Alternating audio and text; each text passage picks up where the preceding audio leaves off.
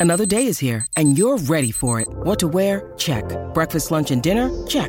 Planning for what's next and how to save for it? That's where Bank of America can help. For your financial to-dos, Bank of America has experts ready to help get you closer to your goals. Get started at one of our local financial centers or 24-7 in our mobile banking app. Find a location near you at bankofamerica.com slash talk to us. What would you like the power to do? Mobile banking requires downloading the app and is only available for select devices. Message and data rates may apply. Bank of America and a member FDIC.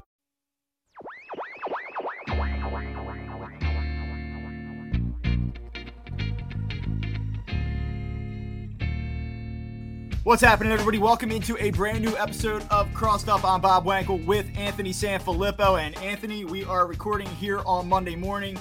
Phillies win the NL Wildcard Series over the Cardinals, two games to none, and they now take on the Atlanta Braves in the NLDS. And I think after we recorded uh, following game one, the miraculous come from behind win in the ninth inning, we sat here and talked about how the Phillies probably needed to win game two in order to get it done. And if you would have told me that Aaron Nola would have gone out and pitched brilliantly, I probably would not have been as receptive uh, to that notion uh, as you certainly have been. So I do applaud you for correctly forecasting Aaron Nola's ascension into becoming a big game pitcher and putting the Phillies into the NLDS. Uh, a heck of a game and a real nail biter. Phillies made that game a lot more difficult than it probably needed to be, but we are talking this morning no less. So, welcome in. And uh, what are you thinking here? What's the major takeaway following that series win over the Cardinals? Well, that's a great that's a great thing for this group. Um, you, you know, the one thing, Bob, you, you watch this team they really do seem you you wrote a story about it back in August. And I know it kind of started to look a little bit at the times in September like maybe you were wrong, but you weren't. The team is tough. They are resilient. They find a way. They they do things that are a little bit more traditional. And it's what I like about the Phillies is that you know, they're willing to try and do things to win games the way we were brought up on baseball. And I know that that sounds, you know, like a, like an old man sitting there telling you that, like, ah, our version of baseball is better than these newfangled kids today. But the fact of the matter is, is that when the chips are down, when push comes to shove, when you're in a three game series, you can't bank on analytical data because it's too small of a sample of the game that you're playing. So you're better off going with what has been tried and true and works best in the sport. I saw the Padres do it to the Mets a couple of times. The same concept, the same thing. Bunt runner, Juan Soto bunting, for example. Manny Machado taking a pitch and just hitting a single the other way to drive in two runs rather than go for the big home run. It's those kinds of things. And the Phillies do it a lot too. They, they bunt, they steal bases, they try and manufacture runs. It's things like that that's going to win in the postseason. And I'm not saying that it's gonna they're gonna beat the Braves because of that. This is a whole nother challenge. It's a whole nother level. But there's a lot to like, and then you see them celebrating together on the field and in the clubhouse. And this team is feeling it right now. They believe in themselves. And belief in baseball, especially, is another thing that can carry you even a little further when you're probably not good enough. Yeah, it's one of the really interesting things that kind of came out of this weekend. You know, the, they won uh, against the Astros last Monday night, and you see the the post post game celebration in the clubhouse, and you you know, like they're obviously excited. They they finally get the monkey off their back, so to speak. But you're watching the celebration, and you're like, okay, like we'll see. Like it almost had like a little bit of a I don't want to say it felt like forced or anything like that. And I think they should have celebrated. I'm not one of those people that thinks it's weird that they celebrate. And, but I was just kind of like, all right, we'll see, you know? And I guess what I'm saying is that Saturday night watching them celebrate, it just had a totally different vibe. It felt like we got something special now. There was like almost an air of uncertainty following Monday night. hey, we got in. That's great. Good for us. But this felt like, hey, Atlanta, we're coming for you. Yeah. Like we, we believe right now, like we can do this. And what's scary is following these two games is that you kind of feel like they're not hitting on all cylinders. Brian Snitker uh, had a post game, or I'm sorry, a, a pre-game uh, session with media members uh, Monday morning. Todd Zolecki actually just tweeted this out uh, as we record here Monday morning. But he was like, "This Phillies team is is really healthy now. They're they're firing on all cylinders," and I actually disagree with that entirely. Uh, the Phillies have a, a, group of hitters right now that, that really aren't doing a whole lot. Now, Bryce Harper comes up with a massive home run on Saturday night, and you kind of hope that that spurs him rolling into this Atlanta series. But you look at a guy like Rhys Hoskins; uh, he was dismal in, in, this in this little two game set, and small sample size, and he has plenty of time to, to kind of right the wrong and join the party.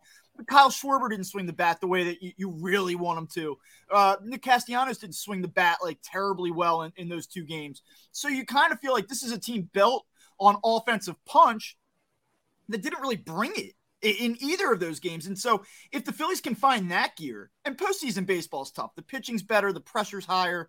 Like uh, we all we all understand that, that like most NL or most major league teams aren't going to come out and drop 10 spot, you know, in a postseason game but you do feel like there's a little bit something more to be had from this offense. And if they can find it, then things get really interesting.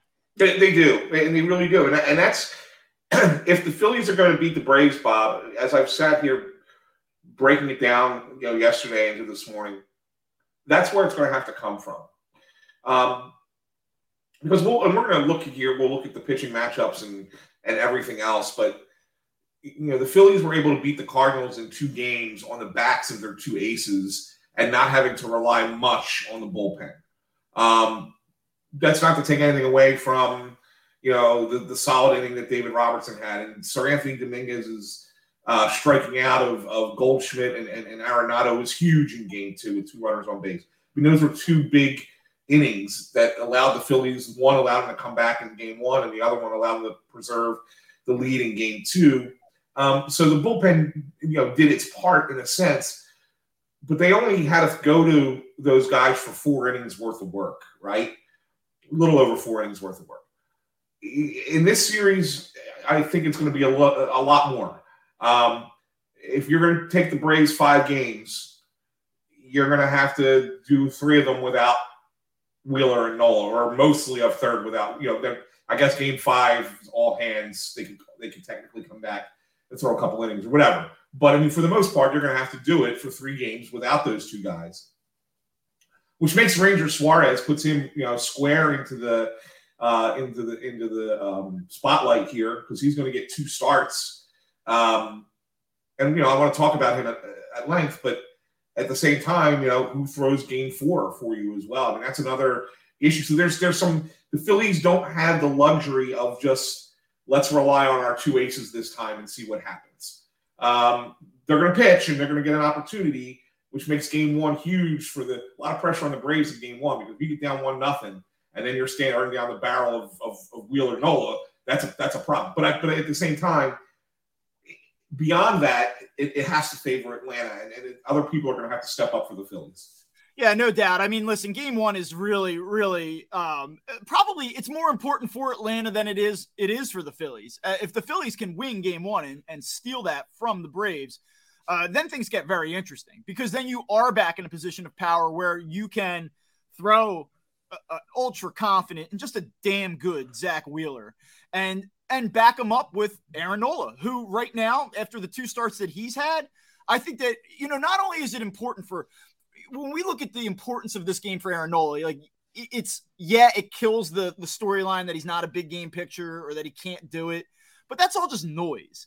I think that there has to be something for Aaron Nola internally that says I have I have slayed that dragon. Like I've always believed in myself, or maybe he had some doubt. Maybe he did have some self doubt, but that win and that performance for him, I think you just come into this this Atlanta game now, and I guess game three it'll be with a clear mind and you just know like I can do it. Now, does that mean he's going to go out and, and shove for seven, eight innings again? No. But I think that from a mental standpoint, like you could not be in a better place than Aaron Nola currently is now um, ahead of this series. And you talk and about ring. Oh, well, not only that, not only that, Bob. Put it put in put in this into perspective with it. Nola's next next start will be in front of an insane fan base who's been waiting 11 years for a playoff home game that these guys went on a 15 game road trip or 14 game road trip basically and provided for them. That place is going to be nuts on Friday. Night. I mean, isn't it's, it wild? Isn't it wild what has transpired since September 25th, the yeah. last time the Phillies were at home and lost a miserable game to this Braves team, no less. This very yeah. same Braves team. You could not have had a, a worse finish to the, the regular season at Citizens Bank Park than you did in that Sunday game. And you just think about what has now happened over the last gee, I don't know, what's it been, 15 to 16 days here, you know? Yeah. So it's it's just an amazing, amazing transformation. And I think that you saw a very lukewarm, mildly disinterested crowd that, that had no real belief. Well, when that team returns home, regardless of what happens in the first two games. Because, you know, even if they lose the first two, you know it's going to be sold out and you know it's going to be a what the hell, why not? Like, you know, let's just be fired up and see what happens and, and see if we can force them back to Atlanta. Now they they win one of these first two games. Holy hell, because now it's not going to be that that defensive on your heels type of vibe, but it's going to be like we fucking have these guys. Like, yep. let's get them. And it, yep. I mean, it will be. And the Braves are equipped to handle that. I'm not saying that that that atmosphere is going to propel the Phillies forward. The Braves are equipped to handle that, but the atmosphere is going to be the atmosphere and it's going to be crazy. Now, and the thing that you look at in this matchup, like the Braves, I always talk about the odds, how do things shake out? I mean, listen, Braves are a substantial favorite and and rightfully so. The Phillies have not played particularly well at Truist Park. Um, you know, they're well rested. The Phillies really aren't supposed to be there. The Braves are the defending World Series champions. So minus 190 Wright now, the Braves are to beat the Phillies in game one. But the pitching matchup Max Fried and Ranger Suarez, you know, I mean, uh, uh, sorry, is it Fried or is it right for, for the Braves? I, they haven't Did they announced it yet. I don't think they've officially announced it. It's Fried. It's Fried. Yeah, it is, I, I, assume it's Fried. I, yeah, I, thought I saw Fried earlier. I just wanted to double check before I make myself sound like an okay. idiot. But you know, so you look at Ranger Suarez against the Braves this year, and I mean, he's faced them five times. So now you're in a situation where these teams are not strangers to one another. I mean, this is a you, you see him almost 20 times in the regular season. You've seen the starting pitchers that are going in this series four or five times each. And so, so far right now, coming into this game, Ranger Suarez, five starts against the Braves, a 3 2 1 ERA, 28 innings pitched, 23 hits allowed, uh, holding Braves hitters to a 223 average. Or I'm sorry, a 223 on base average. So he's done a pretty nice job against this Atlanta team, limiting big time damage for the most part. Well, let's, I'm glad you brought that up because I, I really kind of dove into the Ranger Suarez versus the Braves a little bit. And um, yes, there were five starts. Yes, he only won one of the five. He was one and two, um, two no decisions. But if you if you look at them, the first two starts, the first one was terrible. He got smoked by them back in May. His second start wasn't great. It was one of those six innings, four earned runs. But the Phillies didn't hit. They lost four to one in that game. But still wasn't wasn't a great game by Suarez. Since then, he's basically shut down the Braves in his last three starts, including two in September, where he pitched really, really well against them. Um, so one and zero oh in his last three starts, two of them in September, one where he left them without, I think it was two hits, no runs, um, and, the other one I think he gave up one run. Um, look, if you're getting that Ranger Suarez against Atlanta, who is as good of a lineup as they are, they're even better against left-handed pitching. Um, when you look at their splits on the year, but if you get that Ranger Suarez against them, well, then the Phillies Phillies odds to me improve uh, on a, ch- a, chance to win this series. Uh, absolutely. I mean, and and you kind of wonder. So you you faced this team uh, quite a bit. You faced them as recently as September. Ranger Suarez faced them as recently as September, and does that work in the Braves' favor, having that familiarity, or does it work in Ranger Suarez's favor that he knows, hey, I've gone out and I've thrown the ball very, very well against this team very recently. And, and that's going to be one of the things. Or is this just a talking point for you and I and, and shows like ours? And in reality, it just truly doesn't matter. Well, or game one Mets Padres. Like yeah, I, would say I'd say that the one difference here is, is you know as well as he pitched against them the last, especially the last two games, let's remember there was no Ronald Acuna in those two games. He had, right. had a little bit of a hamstring, I think it was, or some kind of uh, uh, injury that kept him out short term. He was available as a pinch hitter, but he couldn't. He wasn't playing. Um, he's back, obviously, um, but Albies isn't back. So there's no, you know, they're not going to have Ozzie Albies back. So um, the, the, the, I think that the Braves lineup is a little bit more top heavy right now than maybe it was earlier in the year. I mean, obviously, you know, you got Acuna and you got Riley and you got Swanson and Olson. The bottom of the lineup doesn't excite me as much. It really doesn't. Once you get past Olson, I mean, I know William Contreras has kind of killed the Phillies a little bit this year, but I don't know. I mean, not a huge, huge fan there. Michael Harris has had a great year, but he didn't look good against the Phillies at all uh, in September. Robbie Grossman, Orlando Arcia. I mean, we're not talking about some top level players here. We're talking about, you know, okay guys towards the bottom of the lineup. So I, I think where the concern comes into play, and like again, I, I, guess we're stating the obvious here as you watch and, and you think about how these games are going to play out. But to me, if you're the Phillies, you, you have to get on the Braves early and, and you have yeah. to hit. I mean, because if you go into the late innings trailing, and listen, David Robinson, you know, Seranthony Dominguez, big spot the other night, does really well. Maybe that kind of gives him a little confidence after a really tough final month of the season. Zach Eflin, I, I, get, you know, got into some trouble, worked his way out of it. Like, you know, I guess you feel all right about him, but you start to play matchup in the seventh, eighth, ninth innings with the Braves, and they just have so many different weapons and so many different ways that they can match up with you that if they go in seven, eight, nine, you know, listen, I know the Phillies prevailed late against a really good uh, St. Louis bullpen in, in this wild card series, but that's probably not a formula for success moving forward. Yeah, I mean, the one thing, I mean, look, I, I don't like the Phillies against the Braves bullpen because they can match up.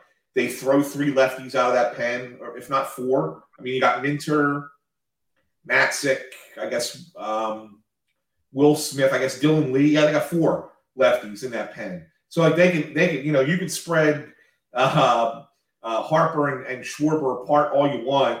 They're gonna, if they want to get a lefty against either one of those guys, they're going to get them. Okay. Um, and then you got other guys who are, are, pretty good before you even get to Cam Jansen's their closer, who's, who's awesome. But Collin McHugh's had a great year. Um, even though he's 38 years old, Jesse Chavez had a great year. Um, so they got arms that they can that they can turn to um, uh, in that bullpen. Uh, Raisel Iglesias, almost forgot about him. Um, so it's it's not what you you need to be ahead of the Braves. You can't you can't be chasing Atlanta, and that's that's the key, and that's why the lineup is so utterly critical. And then of course the bullpen is critical in order to hold on to if you have a lead, even probably a slim one. Uh, you're probably not blowing them out, right? So to me, the, the two most critical things are getting runs early and then the bullpen finding a way to protect it and not just the, not just your Alvarados and, and Eflins, um, but guys, you're gonna you're gonna have, you're gonna need an Andrew Bellatti in this series. You're gonna need Connor Brogdon or Brad Hand to give you a couple of innings in this series that are important innings, and they're gonna have to they're gonna have to come through. Otherwise, yeah, then that's when that's when things could go completely awry for the Phillies. Do you think that the uh, five game series here, as opposed to a seven game series, uh, helps the Phillies, hurts the Phillies, or is sort of immaterial to the outcome? Uh, as it turns out, I think it hurts the Phillies slightly because if you had a seven game series, you're getting four games from Wheeler and Nola. Right. And, and that's that can that alone can win you the series. In a five game series, you're getting two, which does not cannot I mean does not in and of itself win you the series, right? So let's, I mean, let's let's look though further down the line. Obviously, we know we're getting Suarez one, Wheeler two, Nola three. Who's pitching game four, Bob? Yeah, because I, it's a tough call for me. I, I don't know who, where I would go with this. So I think that you're you're going to see in game four a a piggyback type situation here. You know, you get into it and say like, are we going to start do you pair up like a, a Syndergaard Falter tandem? Do you need Falter in a in a earlier game? Does does he get wiped off in games one through three at some point? I mean, there's a lot of different things that can play out. I, I would be stunned if it were anybody but Falter and Syndergaard. Like as to say, like I think at this point, there, I know you can make an argument to utilize Zach Eflin as a potential opener because why not? Maybe maybe you do that. But I think that what they're looking at in the back end of their bullpen, like I think that the way that Zach Eflin was utilized in this short series, was that a product of we don't trust the back end of our bullpen and we need another arm? or was that well, we don't think we need any help at the front of a game with with Nola and Wheeler going, you know? So what was the was it a combination of different factors that determined how Zach Eflin was being deployed, or did it speak to really just the instability in the back of the bullpen? Let's just say that they don't want to mess with that. Then you have Bailey Falter, you have Noah Syndergaard. I, I just don't see how Kyle Gibson factors in here. Kyle well, Gibson would be like a your starter gets knocked out in the second inning and you're down six nothing. There's Kyle Gibson. Yeah, I was I was surprised Gibson actually even made the, the playoff roster ahead of Nick Nelson. Um, for the for the very reason, not that Nick Nelson's anything special, but that Nick Nelson at least has been in that role, right? You know, whereas Gibson has not.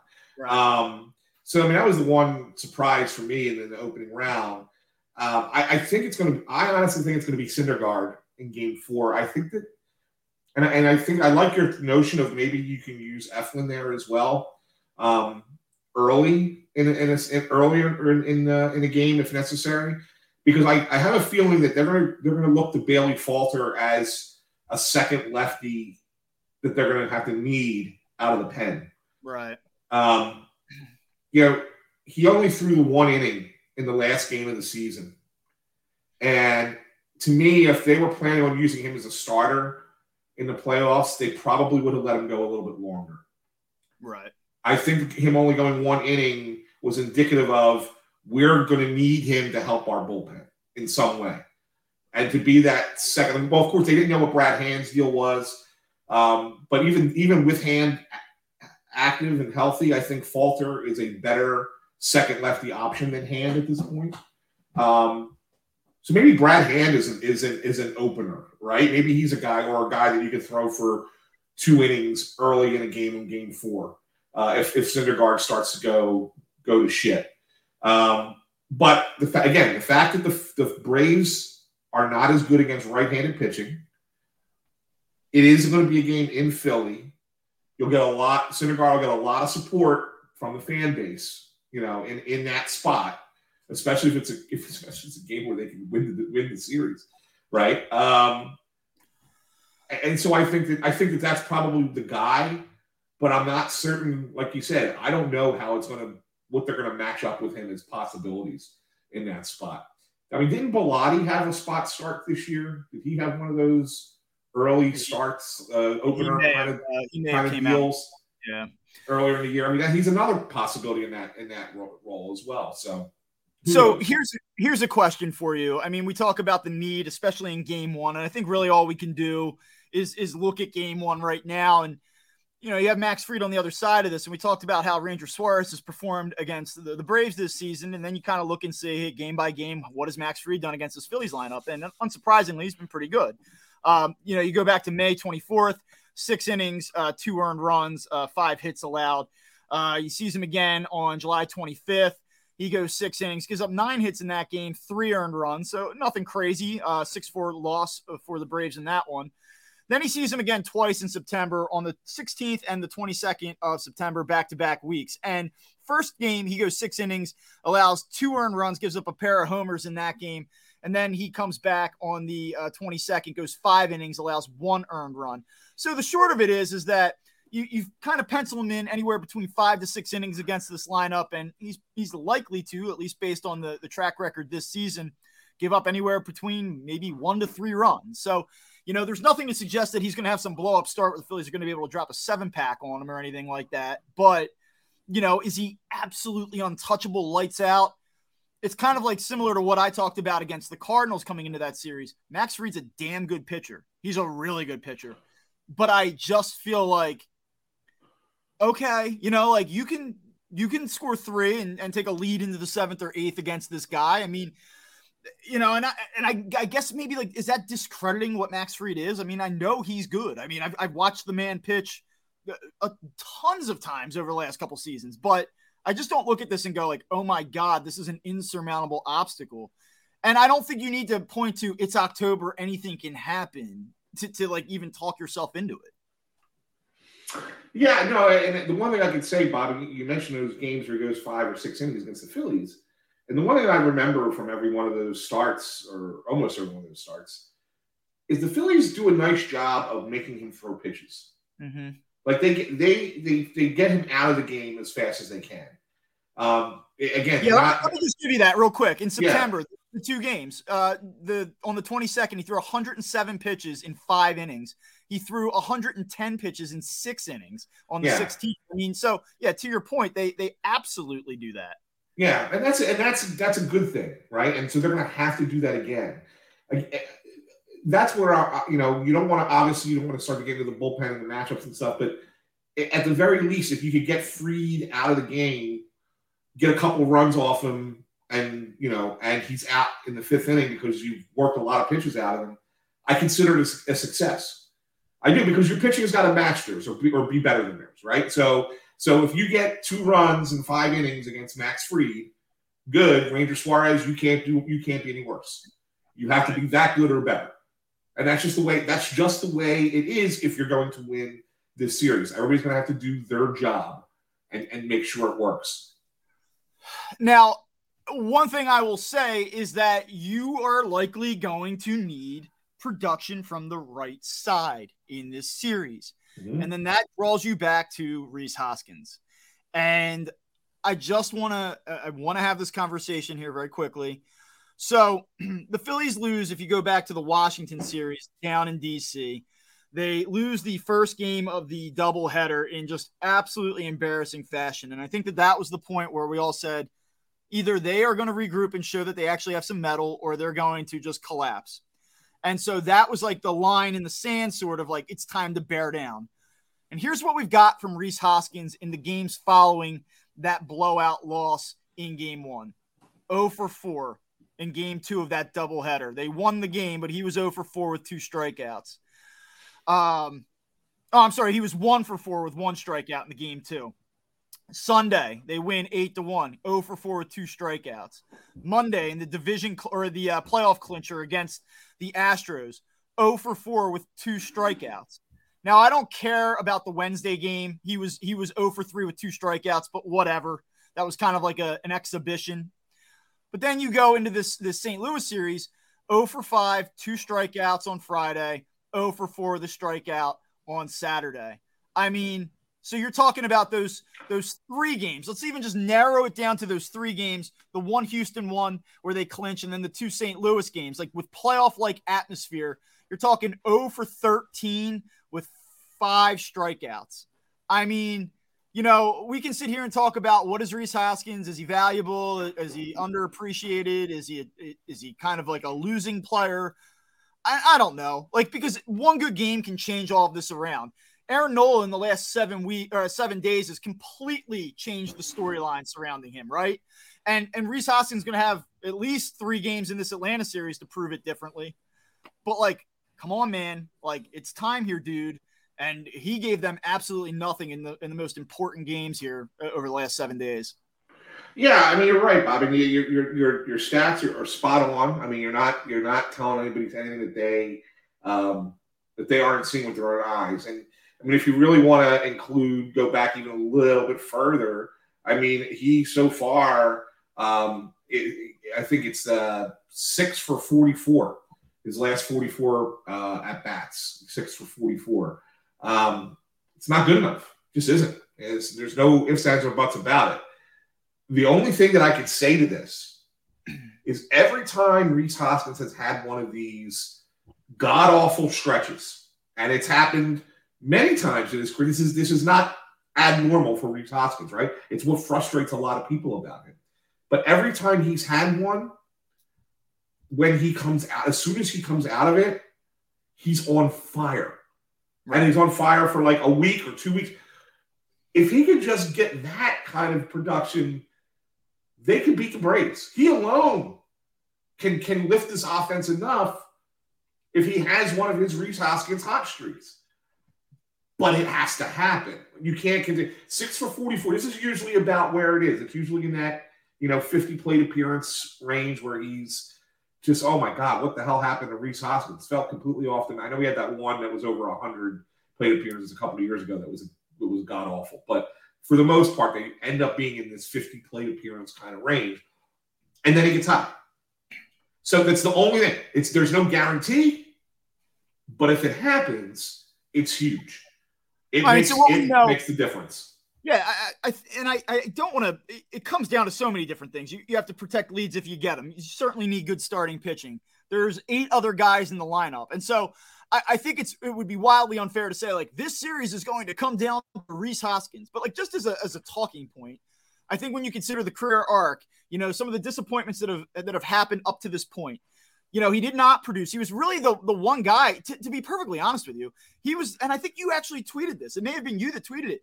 You know, some of these guys did not have great numbers in this series, but everyone sort of did something. They, they, you know, even Nick Castellanos in the in the ninth inning on Friday, like there was an at bat that helped pass the baton and, and and help that thing kind of move.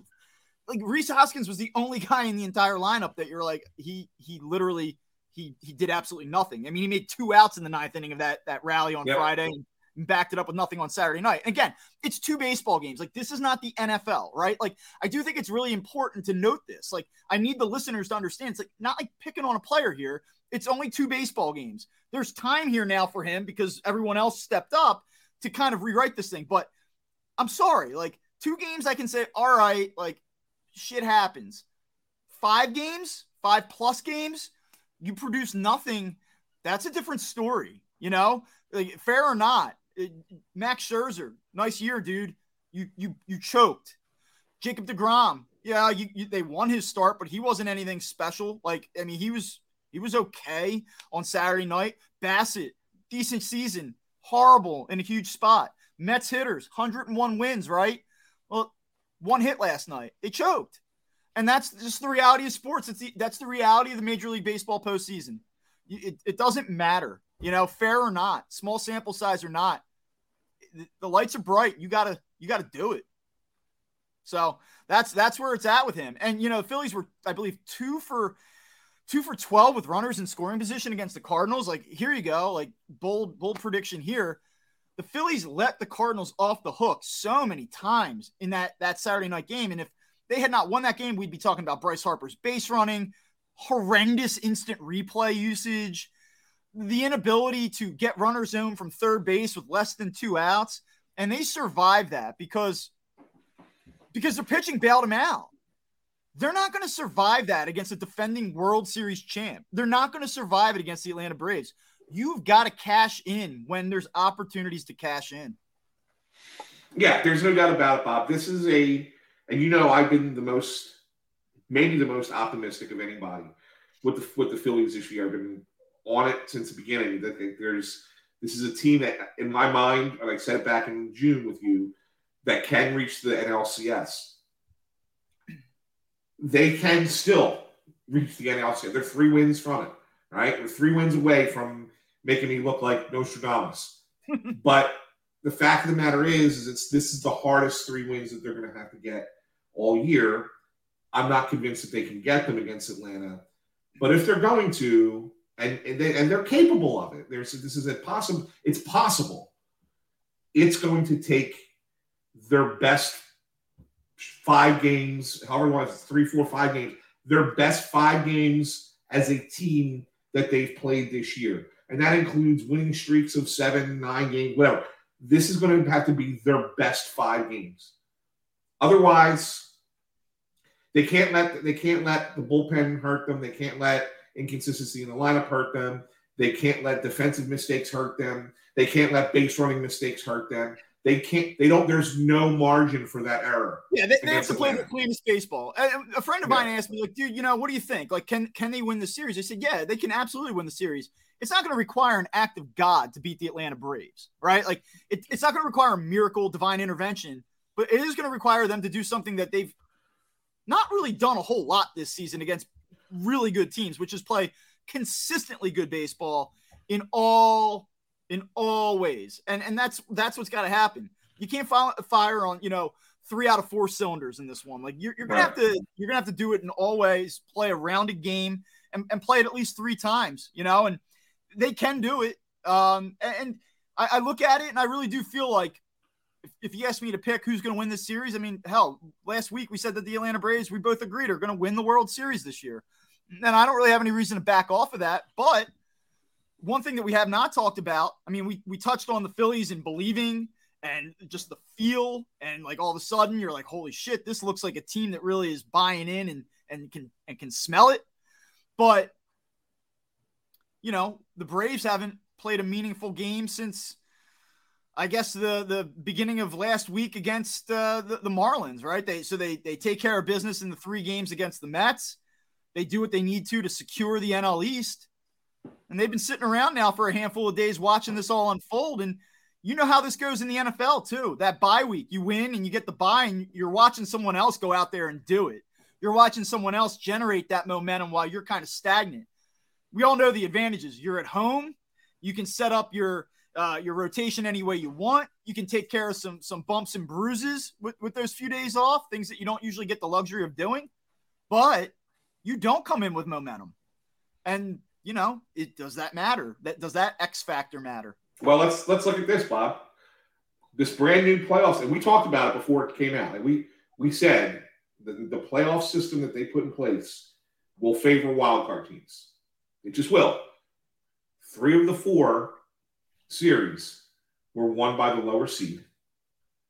Three of them went with two games, or two of them. Well, two of them went two games, and one went three games. So the the, the lower seeds just were you know, and even in the other one, it took a 15 inning one to nothing victory to eliminate the lower seed, right? And so, so it, it really did not help, did not was no advantage to playing a three game series at home in the playoffs, none. And it's not an advantage in baseball because it's a sport that's played every day. It's not an advantage to have six days off before you play again against a team who just played games that matter. Right. It's not an advantage. So, like, I would not be surprised. You look at these four games on Tuesday, I wouldn't be surprised if at least two went to the road team, if not three. Like, it would not surprise me if that was. Yeah, I mean, listen, you just you just wrapped up the entire wild card round. I mean, home teams were three and six in, in the yeah. wild card round. Yeah, yeah, that's that's not that's not an advantage in any way, shape, or form. I think sometimes we we overrate home field advantage and and that that element of this. And I think, did you think last night that the Padres were going to win that game going in? Yes, I did. Yeah, so you've you've been out on the Mets from the jump. I just told myself I was like, I didn't bet on. I was actually going to bet on it. I was like, I don't know, like because I don't think the Padres are particularly good. Nor do you. I, I, I know you'd be very critical of the Padres on this show, but I I thought to myself, I'm like, God, can they really blow this? And I knew all the pressure was on the Mets, and I knew they were seeing ghosts. And I had said, you know, going into that series, the Mets are going to win this series. There's just, I think they'll get bounced by the Dodgers, but there's no way they fold. But last night, going into that game, I was like, they're fucked. And, you know, and they, they certainly were. I mean, they, they, that was a straight up choke job. Like baseball, I think sometimes teams lose and you say, oh, you know, it's baseball. It wasn't a choke job. It's just the way things work. Phillies losing that game one nothing back in 2011 to the Cardinals. Was that a choke job that that Raul Ibanez the ball didn't travel another two feet to give him a three one lead? I don't know. I don't think so.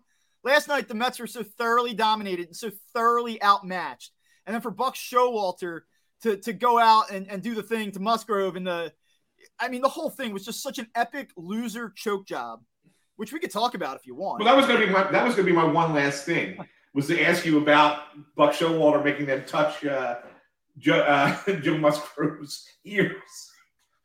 I mean, it's just, I mean, just amazing. You know, the thing I always appreciate with the Mets, like, you know, you don't want to sit here and point and laugh too much because your season could be over Friday night, and right. you know, eh, like what goes around comes around, but the Mets don't just lose. Like if the Phillies get swept by the Braves, here you go. That's disappointing. You know, we were hoping for a little bit more. But I think that the Phillies have validated their existence in the postseason at this point. The Mets, you know, not only do they waste a 101 win season, not only did they they collapse it against the Braves in that three game series where they could have won the division and not even been subjected to that Padres series, but to watch Max Scherzer blow up, to watch to watch them get one hit, to, to watch Buck Showalter make a total ass out of himself, and then to watch the, the trumpets go off down four nothing for Edwin Diaz to enter a game And, and, he gives up a, and he gives up a hit. and then gives up a hit and makes it six nothing. I mean, the Mets just you can always count on the Mets to make you feel better about your own ineptitude. What an absolute shit show loser organization. And credit to Steve Cohen, the guy cares. He spends money for what it's worth and, and all of those other things. But man, are the Mets just always going to Met? And they're not going to look anything this, like they are, like they do this year, next year. That team, you're talking about a team that's going to blow itself up a little bit and, and try yeah. and remake itself. Mets aren't going to be the Mets next year. Be yeah, I mean, Pete Alonso said it after the game. He's like, it's not just that we lost; it's that this thing is going to get disbanded to some degree. I mean, yeah, there's there's a lot of change coming. I mean, do you expect Jacob Degrom to be back in New York? I, I don't. I don't. I don't. Uh, I guess Nimmo's probably not long for the Mets following the yeah. season. You know, now that that said, I'm sure that they're going to make some pretty significant moves. You know, I think the Mets are going to come into next season, and you're going to go, Mets look pretty good. You know, like they they went out and spent some money. They brought in some pretty good players, and you know the type of the, the thing that happens, and the one thing I'll feel sorry I feel sorry about if you're like a, a legit Mets fan, and I have a couple friends that are huge Mets fans, and I I love them, and I feel somewhat bad for them on a personal level. I don't like Mets fans at large, uh, but that's the type of season that does not allow you to enjoy the moment moving forward. You know, you if there's some scenario next year where you you're beating the Phillies again all over the yard and you, are just crushing them and you sweep them and you have a walk off in the middle of August to put you up two games in the NL East and it's the Braves and Phillies sitting right behind you like you can't truly enjoy those moments next season because you're like I saw this before. You know show me in October. And that's a shame but th- that's that's exactly where the New York Mets are right now. Yeah. Yeah. Now I just I the only thing I wanted to ask about was your thoughts on on you know them checking on Musgrove, man, and that that was so embarrassing. And, and can you imagine asking an umpire to check his ears? Yeah. And, and and then the umpire has to ask Joe Musgrove, "Can I touch your ears?" Like, you know, you at that point in the game, and, and at the timing in which they did it, too. You know, like nothing had been different all night. So you wait until the sixth to pull that stump because you know why? Because you know that there's nothing wrong. And I know everyone was looking at spin rates last night and velocity upticks and oh, is it Vaseline? And as it was pointed out on Twitter a dozen times over by people that actually know what they're talking about, Vaseline does not increase spin rate. So, like, you knew that that substance really had nothing to do with any abnormality or any uptick or deviation from the norm in, in the way that the, the, the StatCast metrics were coming across on his pitches. And it was a move made out of desperation to disrupt the momentum of the pitcher it was a move that was made to simply see if you could crack his psyche, to, to just maybe throw him off a little bit and break his focus. That was the only thing that was. It was Bush League. And to credit Gary Cohen on the SNY post game, I don't know if you saw this or not, but he said exactly that. If you're going to do that, and you're talking about a Mets broadcaster here. By the way, like I like Tom, I, I like Scott. They're great dudes. I could see maybe LA going in on something like that. But like for Gary Cohen to come in and say, like, that was embarrassing. And if you're going to do it, you better be right. I credit him, man. Like that yeah. needed to be said. And, you know, working for the team's broadcast booth, I'm surprised he said it. Yeah, no, it's good for good for him. Good for him. It was. It was one of the most embarrassing things. You know, I know that there's gamesmanship in, in sports and and you pull it out from time to time and you know, sometimes you pull it out in the playoffs because that's when it matters the most. And like you said, you're trying to get inside of, inside the guy's head, and you know maybe you know you throw him off a bit. But being if you were going to do that, like if you were going to pull that out, I wouldn't have done it when the team was down. Right. Four runs in the sixth inning. I would have done it early. I would have done it first or second inning. Throw you want to throw the guy off his game, do it in the beginning of the game. Then let him think about it all the whole time he's pitching. Yeah. Not with a, not when he's pitching with a four run lead and he's only going to throw maybe another inning, right? I mean, it, what what you know what what are you doing there? I mean, the timing of it to me was which was was even more embarrassing. So we can we can always argue about like Twitter and social media. Is it good? Is it bad?